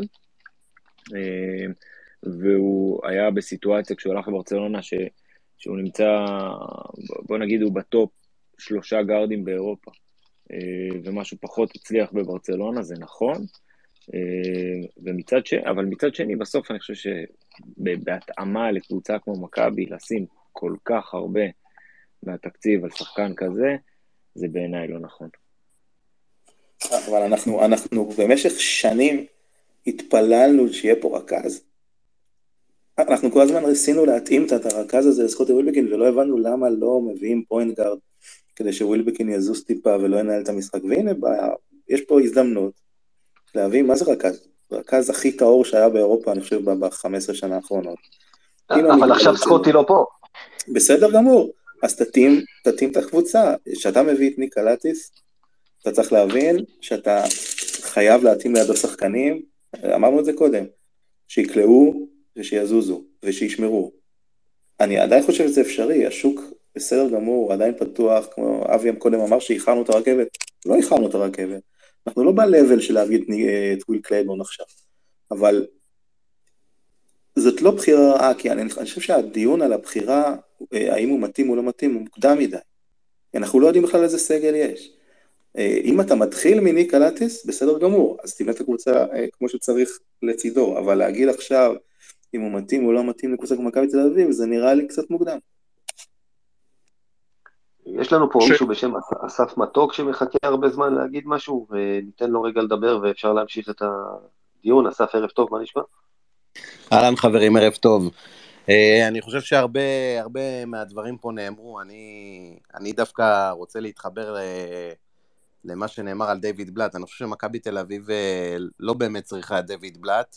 אה, ההנהלה לאחרונה, גם בתור מי שהכיר את זה קצת מקרוב, עובדת לאחרונה הרבה כדי לרצות את האוהדים, אה, ונמצאת בלחץ מאוד מאוד גדול כדי לכפר על כל מה שהיה בעונה האחרונה, שהיא הייתה באמת לדעתי הגרועות בתולדות המועדון, אה, וכששמות כמו דיוויד בלאט וניקה לטיס פתאום נזרקים לאוויר, אה, ואפילו גיא פניני, אני חושב שזה מאוד לא נכון לקבוצה ומאוד לא נכון למועדון. אה, על אחת כמה וכמה שמי שמקבל את ההחלטות במועדון הזה זה ניקולה וויצ'יץ', הוא זה שיוצר קשר עם הסוכנים, הוא מנהל את המשא ומתן, הוא בעצם עושה את הכל ומביא את זה לפתחו של אה, שולחן המא... של המאמנים. Uh, בהקשר של השמות, אני חושב שמכבי תל אביב צריכה, כמו שדובי אמר, באמת להחליף דיסקט, להביא, אולי, אולי קצת לשנות את הגוון, תרתי משמע, שחקנים קצת יותר אירופיים, uh, לדוגמה כמו מריו גרגוניס, שהוא שחקן uh, מאוד מאוד חכם, הוא גם יודע למסור, הוא גם יודע לקלוע. Uh, ניקה לטיס, אני חושב שהוא לא, אני לא רואה איך קטש מתחבר לסגנון משחק של קלטס בתור רכז, רוב הרכזים שקטש אימן והוא בעצמו היו שחקנים שונים לחלוטין. אני חושב שמכבי תל אביב אה, בסופו של דבר צריכה לבנות קבוצה שתיתן את המפתחות לסגנון משחק של עודד קטש, ושלא תחתים שחקנים מתוך לחץ ומתוך גימיקים כמו שעשו עם דיוויד בלאט, וכנראה שיעשו עכשיו עם גיא פניני. אה, ואני מקווה ומאמין שנראה פה שמות נורמליים. אני רואה כל השמות של קרי בלקשיר ואלכס פויתרס, זה שמות שלא היינו מתפלאים כולנו אם היו חותמים בקבוצת יורו קאפ אגב, וזה בסדר. אני חולק עליך לגבי שחקן כמו פויתרס, שלדעתי שחקן יורוליג סופר לגיטימי. כן, עוד- הסטטיסטיקות שלו לא מדברות, אבל אתה יודע, זה לא שחקן ש... שהוא גם עבר פציעה לא פשוטה, אתה יודע, זה לא שחקן שאתה בא ואומר, אוקיי, הוא משנה עכשיו את התמונה. אני חושב שמכבי תל אביב צריכה להביא שחקנים, אה, קודם כל, אני, אני בטוח שמכבי תחתים פה שחקן שובר שוויון, אין לי ספק. אה, אני יודע שזה גם מה שמדברים בתוך המועדון, להחתים שחקן במקום ווילבקין, שמה שנקרא, שוב, אני אומר, ירצה את האוהדים, יהיה פה שם כזה, יכול להיות שהוא יגיע גם מה-NBA, אבל מכבי תל אביב תמיד יודעת להקריץ פתאום איזה שם כזה שבמרכאות אה, משתיק את האוהדים. אני די בטוח גם שהוא יהיה בעמדת הרכז. אני יודע שקלטיס לא, לא בעדיפות, קשה לי לראות את מכבי תל אביב מחתימה, ועוד את קאטה של אחת כמה וכמה לוקח שחקן במיליון וחצי יורו אה, כמו קלטיס, לא יודע. אה, יחד עם זאת, אני חושב שמכבי תל אביב, חוץ מרכז, צריכה גם למצוא סנטר שייתן לה את ה... את ה מטריה מול כל המפלצות ביורוליג שראיתם שמכבי תל אביב היא קבוצה שהייתה נחותה פיזית. הסיבה שמכבי תל אביב, אגב, לא עברה את ריאל, וסביר להניח גם לא הייתה עוברת את אולימפיאקוס, היא כי היא פשוט קבוצה פחות טובה, א' וב', היא נחותה פיזית בכל העמדות. יכלתם לראות מכ... את ריאל מדרים משחקת עם חמישה אה, פורדים על המגרש, ומכבי תל אביב נחותה פיזית. אה, אני יודע שמכבי גם בודקים אה, שמות של סנטרים אה, גבוהים, גם קצת אה, מטריות ב-NBA, בואו נראה. אני הייתי מאוד שמח אם מכבי היו קצת יותר שקופים, פחות עובדים מתוך לחץ, ומחתימים אה, שמות שבאמת יתאימו לסגנון משחק ולא עוד איזשהו גימיק, ויהיה בסדר, בעזר השם. דיברנו על קלטיס, דיברנו על פויטרס, דיברנו על הזרים, בוא נדבר טיפה ישראלים, דיברנו תומר גינת. אמרנו, כנראה אנחנו נראה אותו בצהוב. מה דעתכם? שחקן שמכבי צריכה, אבי נגע בו קודם, בואו נשמע את האחרים עליו. יאיר, אתה רוצה להתחיל? אתה, אתה ב, איך אומרים, בשמח במיוחד היום, גם קטש, גם גינה. עוד פעם אתה בא אליי כדי שאני אוציא עצבים. אה, תומר גינת זה סוג של אה, פרח נובל במדבר. אה, צר לי, אני לא מחזיק ממנו שחקן שיכול להיות משמעותי כישראלי ביורוליג במכבי. לדעתי מאוד מאוד קרוב לתקרת זכוכית שלו, והוא ככה קצת נופל בין עמדות, אין לו, אין לו את מה שצריך ברמת היכולות כדי להיות מספר 3 ביורוליג, לא בלהוריד כדור לרצפה, לא בקליעה מבחוץ. אה, ואין לו את הממדים בשביל אה, להצליח עם אה, המפלצות האתלטיות שאנחנו פוגשים לפעמים בעמדות ארבע ביורוליג. ואחד הדברים שאני לא יודע להיות כל כך נחרץ לגביהם, אבל זה איך הוא ספציפית הסתדר במקומות שלמשל יפתח זיו פגש העונה, שזה מישהו שכל הקריירה שלו היה שחקן מרכזי בכל קבוצה ששיחק. אמנם לא כמו יפתח היה, היה חייב את הכדור ביד, אבל בכל זאת היה שחקן מרכזי שהקבוצה התבססה עליו בצורה כזאת או אחרת, פתאום נוחת בקבוצה כמו מכבי תל אביב, שבה יכול להיות שבחודש הראשון של היורוליג הוא בקושי רואה מגרש, תלוי כמה שחקנים יש בסגל, אולי אפילו פעם אחת לא, לא נרשם בכלל לסגל. אמ, זה, יש הרבה שחקנים, יש הרבה דוגמאות בהיסטוריה לשחקנים ישראלים שהגיעו לסיטואציות, אה, וההתחלה פשוט גמרה אותם, גמרה אותם מנטלית והם לא התאוששו מזה. אני לא יודע איך הוא ברמת האופי בהקשר הזה, אבל uh, אני חושב שברמת היכולות, אני לא, לא בונה עליו כאיזשהו משהו מאוד, uh, מאוד מצליח. כן, אשמח לראות אותו במכבי משתי סיבות. א', כי אני לא רוצה לראות אותו בהפועל ירושלים או בהפועל תל אביב, uh, ואני, דיברת מקודם על דורות ישנים uh, יותר, אז אני מהדור הזה שאין לי בעיה ששחקנים ישראלים יתייבשו אצלנו על הספסל כדי שלא נסבול מהם במשחקי ליגה.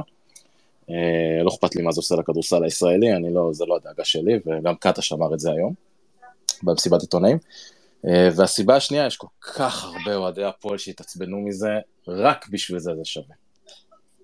קודם כל זו מצווה גדולה, שאתה יודע, שאני תמיד, גם בכדורגל אמרתי, כל שחקן של הפועל שמכבי רוצה, תביאו אותו קודם כל, כי זה יכאב להם, עשית דבר נהדר. כן. אה, אגב, קטש אמר עוד דבר היום, שהוא לא רוצה שתי קבוצות, הוא רוצה שישראלים יקבלו דקות משמעותיות. שחשוב. כן, זה, זה בסדר, אבל אני מניח שכשקטש יגיע בסביבות המחזור השלישי של היורוליג, הדבר העיקרי שקטש ירצה זה ירצה לנצח. ובסוף, אם, אם אתה מביא. ישראלים, שעוד פעם, בדעתי האישית, ואני אשמח מאוד להיות, להיות טועה גם בעניין הזה, אם הוא יהיה במכבי מן הסתם, אבל אם אתה מביא ישראלים שבסוף לא עוזרים לך לנצח ביורוליג, אז אתה לא באמת תיתן להם לשחק רק כדי להגיד, אוקיי, יש לנו רק קבוצה אחת, וישראלים פה מקבלים אה, דקות בגלל התעודת זהות שלהם. זה לא עובד ככה. מאמנים בסוף, מה שמעניין אותם, הרבה מעבר לאסטרטגיה, ארוכת טווח, דברים כאלה, זה לא מעניין אותם, מעניין אותם לנצח, בעיקר במכבי תל אביב. ג'וש, אה, מה אתה אומר על גינת? אני אוהב גינת. אה, אני חושב שזו חתימה ממש טובה בשביל מכבי תל אביב. לדעתי הוא הישראלי הכי טוב בשוק עכשיו. אה, משחק עמדה ארבע. אה, אני חושב שהוא יהיה מעולה. אה, אני חושב שהיו פה ושם דברים עם קטש בעבר, שהוא לא היה בנבחרת, אם, אם אנחנו זוכרים, שהוא עשה את הוידאו הזה עם בר טימור, כאשר הם היו, ב, אני חושב, מחנה יהודה. אבל uh, אני חושב שקטש יודע שהוא ישראלי הכי טוב בשוק, מכבי תל אביב צריך את הישראלים הכי טוב שיש בשוק, זה איפה מכבי תל אביב צריך להיות. Uh, הם צריכים להיות במצב שהם יכולים ומחתימים את הישראלים הכי טוב בשוק. Uh, זה מכבי תל אביב. אם הם לא מחתימים, אם, אם תומר גינת uh, הולך להפועל תל אביב, הפועל ירושלים, זה יהיה קצת בעייתי לדעתי אם, uh, אם אני הנהלה של מכבי תל אביב, ולראות שחקן ברמה הזאת שהיו לו עונה ממש טובה במטרופוליטנס. Uh, הוא, הוא עשה קפיצה uh, בצד, uh, בשתי צדי המגרש, וגם כן שהוא יכול לתרום עכשיו uh, לקבוצה כמו מכבי, שאנחנו you know, חושבים שהוא יכול, זה, זה גם כן פלוס. אז uh, אני יכול, זה, ווין ווין בשביל כולם. לקחת שחקן כתומר גינת, הוא שיש לו עכשיו את העונה, שתי עונות באירופה, שזה חשוב, חשוב, חשוב מאוד. בגלל הליגה הצרפתית, זה, כאשר אני דיברתי עם, גם כן עם תומר גינת וגם כן עם רפי מנקו, וגם כן איתי שגב, הם כל אומרים, בליגה הצרפתית, אחד זה אחד, שתיים זה שתיים, חמש זה חמש, זה לא כמו ליגה הישראלית, uh, you know, משחקים בליגת ווינרסל. זה, זה ליגה שקצת יותר קרוב לכדורסל שאנחנו מכירים באירופה, וזה זה טוב, זה ממש טוב uh, לקחת שחקן כזה במכבי תל אביב, אני בעד. אבל ג'וש, בסוף אתה מסתכל על המספרים שלו נגד הקבוצות, קבוצות היורוליג שיש בליגה הצרפתית, לפחות ממה שאני זוכר, מונקו ווילרבן. רוב mm-hmm. המשחקים הוא היה לא טוב נגד הקבוצות האלה, אני חושב שיש לזה סיבה. אמ, היורו קאפ זה מפעל, מפעל טוב, מפעל חזק, זה לא, זה לא באמת אותו דבר, אתה לא פוגש שם שחקנים כמו יבוסלה למשל בעמדה מספר 4. כן. נכון, נכון, נכון. הרול שלו לא יהיה אותו רול. אתה מדבר על שחקן שהיה שחקן מצוין, אחד הטובים השנה בקבוצת צמרת גם בצרפת וגם ביורוקאפ, ומידת ההתאמה שלו למכבי תל אביב היא השאלה המשנית פה בכלל. כי אם אתה בא עם הרזומה הזה ונותן את התוצאות האלה, אתה צריך להיות במכבי תל אביב, כי אתה הישראלי הכי טוב, ומכבי תל אביב צריך להיות הכי טובים. בטח אם עכשיו הכוונה היא לשנות קצת את הראייה הכוללת ולתת לישראלים אה, אה, יותר להתבטא. האם אה, תומר גינת צריך להיות שחקן של 25 דקות כמו בלבלואה? ברור שלא. לא. אבל אם תומר גינת ישחק 12 דקות בהרכבים נכונים, בשיטה נכונה, אין שום סיבה בעולם שהוא לא יצליח גם נגד קבוצות אה, יורוליג. לא לדבר על הליגה שזה יתרון אה, מסוים. הדבר היחיד שמטריד אותי כרגע בתומר גינת זה העובדה שהוא עדיין חושב שזה מבחינתי כן. בעייתי. נכון. כן, אנחנו רוצים פה קצת את העגלה אולי לפני הסוס בקטע שהוא עוד לא חתם. אני אגיד על תומר גינת שני דברים. קודם כל, יש לו דבר אחד שחשוב, שקריטי לישראלי שרוצה להצליח מכבי תל אביב, יש לו את האופי, את הוובוס, מה שנקרא. הוא לא פוחד משום דבר, וישראלים שהצליחו במכבי תל אביב זה תנאי הכרחי אצלה. הדבר השני, תראו, בעיניי תומר גינת לא טוב, לא פחות טוב בכלום מאנג'לו קלו יארו, ואם הוא תופס מקום של זר אחד ונותן אותו לישראלי, מכבי מרוויחה מזה פעמיים, כי שוב, הדבר שהכי פגע במכבי בליגה בעיניי זה העובדה, וקטש דיבר על זה היום, ששתי קבוצות שונות לחלוטין. ברגע שיש מגבלת זרים, מכבי תל אביב חייבת לצמצם את מספר הזרים שלה בשביל אה, להיפגע גם פחות בליגה, ובתור התחלה, זו, זה מבחינתי החילוף הכי קל. גינת במקום קלו יארו, אתה מוריד זר אחד, שני שחקנים אה, כרגע, שחקן פחות שלא יתלבש גם בליגה, אתה משחק איתו פעמיים, זה גם ייתן לו ביטחון, גם ייתן לו דקות, וזה מבורך בעיניי. אני מחזק את הנקודה הזאת, אני חושב שאפשר להגיע גם לסיטואציה הזויה שבה משחקים אפילו שישה זרים, זה אומנם תרחיש מופרך כמעט, אבל זה אפשרי. ותומר כגלוגאי במשבצת של אנג'לו, זה בהחלט אופציה מצוינת גם מבחינתו. הספקות שלי הם בנוגע לקליעה, אני חושב שיש לו מה להשתדרג כדי להיות שחקן יורוליג, ואני חושב שהדילמה שבה הוא מצוי כרגע, האם ללכת להיות ראש לשועלים או להיות זנב לאריות, ספק זנב לאריות, היא דילמה מורכבת. יש רומנטיקה בסיפור של הפועל, מפעילים עליו שם לחץ מן הסתם, אבל זה שחקן שיכול לעשות את האפגריד הזה ולשדרג את עצמו ולשדרג את הכדורסל שלנו. ראינו שחקנים בעמדה ארבע עם הנתונים לא הכי מרשימים, ראינו את זה אצל אלישי קדיר בעבר וראינו את זה אצל גיא פניני. השאלה מי הוא בוחר להיות ומה הוא מסוגל לעשות. והסיפור שראינו בצרפת הוא סיפור מצוין, ואני חושב שהוא יכול לקחת אותו הלאה. יש לנו את מתן, שהרבה זמן אני רואה שהוא מחכה בסבלנות ורוצה לדבר. ערב טוב מתן, המיקרופון שלך. אהלן, מה נשמע? שומעים אותי? מצוין. אהלן. אה, אוקיי, אני חושב שדיברנו פה, אתה יודע, על, על גינת ו- ועל הזרים, ואני חושב שצריך להרחיב טיפה את הדיון ל- לעוד ישראלים, כי כמו שאמרנו, אנחנו, בשביל לחזור להגמוניה הזאת בליגה, אנחנו צריכים ישראלים, ולא מעט, וכמו שראינו העונה, חלק לא קטן מהישראלים שכבר יש לנו לא, לא מספיקים. אה, עכשיו, מה, מה, מה עושים עם זה? מי הישראלים שנמצאים בשוק? מי המחליפים שאנחנו מביאים? מה, מה בעצם האופציות שעומדות לפנינו? בוא, אראלה פה איתנו, אולי אראלה אתה יכול טיפה יותר לעזור לנו. כן, הרבה סימני שאלה. אני לא מדבר פה מתוך ידיעה מוחלטת, אלא מתוך הערכה, שכדי כן לשמור על איזושהי המשכיות בישראלים, טוב, רומן סורקין זה ברור שימשיך. כמובן. ג'ון די ברטולומיאו לדעתי יישאר, בגלל הניסיון ובגלל ההמשכיות. אם גיא פניני יחזור או לא, אני לא חושב שזה כל כך משפיע על התוכניות המקצועיות, אלא הוא באמת יובא בתור אחד ש... ייתן איזושהי דמות בחדר הלבשה, ניסיון, לחבר, אופי וגם דקות בליגה, ביורוליג אני מעריך שהוא לא, לא ישחק הרבה, אם בכלל. שאלת הרכז הישראלי הנוסף היא שאלה מעניינת. ממה שזכור לי, קטש ויפתח זיו, אני לא חושב שיש ביניהם בעיה, אבל לא רואה כל כך התאמה מקצועית של זיו לסגנון של קטש. כן, הייתה רמיזה כזו היום במסיבת עיתונאים, הוא נתן איזה רמיזה כזאת. אז זהו, אז קשה לי קצת לראות את הסיפור הזה, יכול להיות שהוא יישאר בהיעדר אלטרנטיבה. כמובן שהשם המיידי שחייב לעלות, פחות בגלל דיוויד בלאט, אלא יותר בגלל קטש. אליפות גרמניה. זה דווקא תמיר בלאט, שזאת שאלה מעניינת.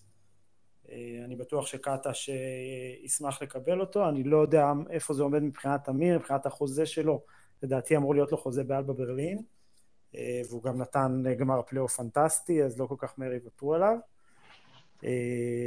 וזהו פחות או יותר אני חושב, אלא אם כן מתכננים להביא איזה מתאזרח שאנחנו לא מכירים ולא מודעים. מקס היידיגר? מקס היידיגר, אתה יודע מה, נכון, שכחתי ממנו, מקס היידיגר אם יגיעו לשאלה... נתן עונה טובה. כן, אז אם, אם יגיעו לשאלה של היידיגר או זיו, זאת זאת תהיה החלטה מעניינת, ואני מעריך שהגעה של תומר גינת, אם יגיע, תהיה על חשבונו של ג'ייק כהן, שגם הוא, להזכירכם, כן. עדיין במכבי תל אביב.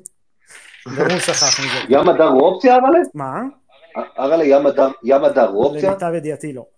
לא. הוא בעיקרון הוא אמור להמשיך בפרטיזן, למרות שאני גם שומע כל מיני זמירות שאולי לא, החיבור שם עם אוברדוביץ' לא היה מזהיר, אבל הוא עדיין שחקן צעיר ושיש לו לאן להתפתח, ואחרי עונה ראשונה קשה אצל ג'ליקו, יכול להיות שייתנו לו עוד צ'אנס. כמובן שינסו שם לשדרג את עמדת הרכז לקראת, לקראת ההגעה ליורוליג, אז את דאלאס מור אנחנו כנראה לא נראה בפרטיזן.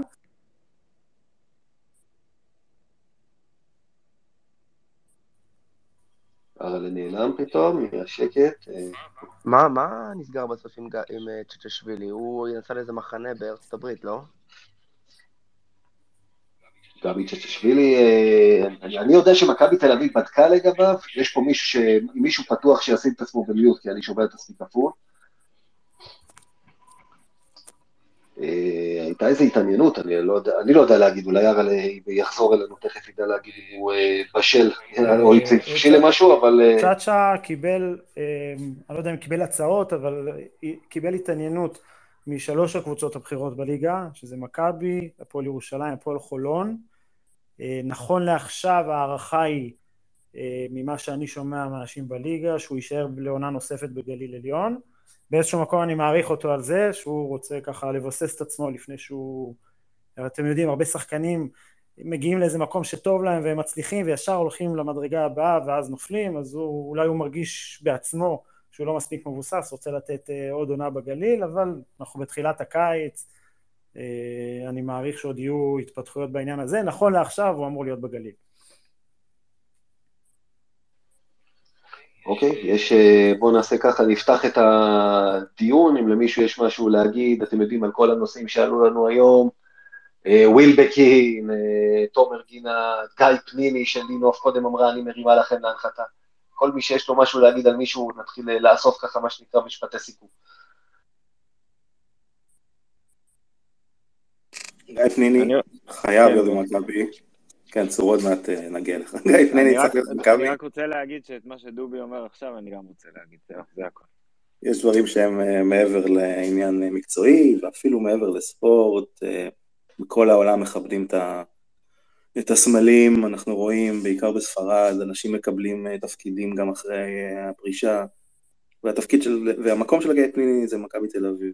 והערך שהוא נותן, הוא הרבה יותר מעוד אה, סל, עוד שלשה, או עוד אה, צעקה מהספסל, יש פה איזה פיגורה, ומי שמכיר את גיא גם יודע שהוא מוח כדורסל די מבריק, עם ידע עצום, וזה נכס למועדון, והוא חייב לבוא, חייב. כל גם בכלל צריכה את השרן ייני שלה, זה חד משמעי, אני חושב. אני חושב, אני חושב על דרק שר בקבוצה שהייתה של 2010-2011, הוא כבר היה לקראת סוף קריירה, היה השחקן ה-12 ככה בסגל, אבל אה, איך אומרים, הזקן החכם שפה נותן כמה דקות טובות, שם נותן את הידע שלו, את הניסיון שלו, לפעמים את הדמות החיובית בחדר ההלבשה, אה, ושוב, דובי אמר, מוח כדורסל, אה, לא יודע, תראה, בכל זאת הוא בן 38, השאלה, אתה יודע, זה גם שחקן שלא יהיה לך נעים לו להלביש אותו ביורוליג, וביורוליג אני לא יודע כמה הוא יכול לשמור שם על שחקנים, זו שאלה גדולה. אבל לא רלוונטית, שאלה גדולה ולא רלוונטית, כי הוא לא בא בשביל זה.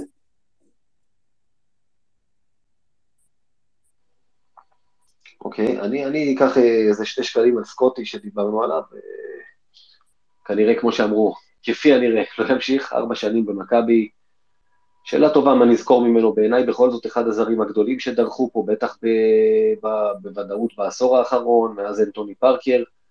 חבל לי שלא הייתה לו קבוצה טובה יותר. דיברנו על זה שעם רכז טוב לידו היינו רואים ממנו יותר. אתם יודעים, גם החיבור שלו פה לישראל ומה שהוא הראה, אני מחסידיו, אני יודע שהיו כאלה שטענו שהוא אה, רק פוגע. דובי, אתה אז אמרת שדעה, איך אמרת, דעה לא פופולרית שצריכים להיפרד ממנו? אה, אני לא חושב שמכבי... אבל לא אמרתי שהוא רק פוגע, מדובר באמת בשחקן על, אבל uh, הוא, לא, הוא לא הביא את מכבי תל אביב שעד שהיא רצחה, אגב, לא בטוח באשמתו, אבל אם אתה לא מביא בארבע שנים את מכבי למקום ש, שהיא רוצה, לא משנה אם זה אשמתך או לא, יש תחושת מיצוי מאוד מאוד ברורה. וכשיש uh, רוח חדשה כל כך, שמביאים שחקנים, שחקני עבר ומכביסטים לתוך המערכת, ואתה רוצה איזושהי... לשנות, לשנות קצת את הרוח ולהכניס יותר מכביזם, אז אתה צריך למצות, אה, צריך לסיים את מה שנראה לך ממוצע לגמרי, וסקוטי שחקן ענק, הוא אחד הזרים הגדולים בתולדות המועדון, אבל uh, המועדון הזה הוא מועדון הישגי, קודם כל, וצריך לחפש הישגים בלעדיו. אני גם אגיד את השקל שלי על אה, סקוטי, מי שעוקב אחריי פה בטוויטר יודע ככה מה דעתי עליו. אני חושב שמבחינתי האישית, הוא, אין ספק שהוא אחד מהזרים הכי, הכי מוכשרים שהיו פה, אבל אני רואה את uh, הקדנציה שלו במכבי כמו תקופת אנדרו גאודלו קצת יותר ארוכה. Uh, בסופו של דבר זה שחקן שעשה בו סטטיסטיקות נפלאות, אבל כשרואים את סוף על הנייר, כשהוא היה טוב, מכבי הפסידה. וראו את זה לאורך הרבה מאוד משחקים, בעיקר העונה. אמ, הוא לא שחקן שעשה את השחקנים לצידו יותר טובים, הוא לא שחקן שידע לשחק במסגרת קבוצתית, לא לפחות מאז שהוא היה תחת דיוויד בלאט בדרוש אפקה. אמ, נכון שלא נתנו לו את האופציה הזו יותר מדי, ולא באמת אה, בנו סביבו, אבל אני חושב שכשאתה כוכב כל כך גדול, חובת ההוכחה היא גם עליך. והוא לא הראה איזה גרם של רצון או להשתנות, או להצליח אה, כקבוצה ולא כעצמו. בגלל זה אני חושב שגם כל כך קל לו לעזוב. אתם יודעים, יש פה הרבה אוהדים ש...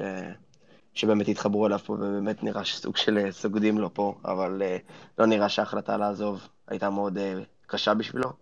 כי בסופו של דבר זה, זה, זה שחקן שבא לפה, קיבל את המשכורת, ובסופו של דבר ילך לקבל עוד, עוד יותר כסף. אז, אז בסדר, היה נחמד, עשה לנו כמה רגעים יפים, אבל הוא לא גדול יותר מהמועדון, והגיע הזמן להתקדם, הכל בסדר. ב-NBA מדברים הרבה יותר בהקשר של קבוצות, מדברים על אה, חלון הזדמנויות של קבוצה להגיע למשהו לפני שנסגרת לאפשרות הזאת. אה, אני מסכים עם כל מה שנאמר פה לגבי סקוטי מבחינת היכולת שלו, המעמד שלו באירופה. אני לא יודע מתי למכבי תל אביב שוב פעם יהיה גארד שהוא אה, בין החמשת הטובים בתפקיד שלו ביורוליג. ואני פשוט חושב שאנחנו אנחנו, מכבי כמועדון, אה, פשוט פספס את החלון שהיה איתו, באמת אותה עונה שנעצרה באמצע, לא ראינו שבאמת הייתה קבוצה מספיק טובה שאפשרה לו לקחת את המועדון הזה לאן שהוא יכל, אה, ובעיניי זה פספוס די גדול. אה, אני אוסיף שאני בעיקר כואב על סקוטי, שנאלץ להיות מאוד מתוסכל בכל התקופה שלו במכבי. פגש, פגש את עצמו עם אה, דיאנדרה קיין ועם מייקל רול ועם אה, צוותים מסייעים שלא באמת אה, אפשרו לו לפרוח. בפעם היחידה שכן קיבל את הצוות המסייע שמתאים לו, שמחפה על החסרונות שלו, זה הלך מדהים, והוא גם סחב את הקבוצה, והאמת ש, שהמיצוי הזה הגיוני ומתבקש אה, בוודאי כשהוא נשאר פה עכשיו אה, לעוד מדרגה של מס, לעוד תוספת של תשלום, בטח שנכנס פה אפשרות של buyout, אז ה-no brainer הוא, הוא ברור. אה, והשאלה האמיתית היא מי ממלא את הנעליים האלה, כי זה ממש ממש לא פשוט. אז כן, לסכם יכול... את ה... רק לסכם את הנקודה של סקוטי, אני חושב ש... שדור אמר במשפט האחרון שלו, משהו שאולי קצת ככה צריך טיפה להדאיג אותנו, כי במיוחד בעונה האחרונה, אבל גם בעונות שלפניהם, ראינו שבהרבה משחקים בלי סקוטי אנחנו לא שווים כלום, אה, ולכן יש פה חלל מאוד מאוד גדול למלא, שאני לא, שוב, מאוד מאוד מוקדם לדעת איך, איך בדיוק מכבי מתכוונת למלא אותו.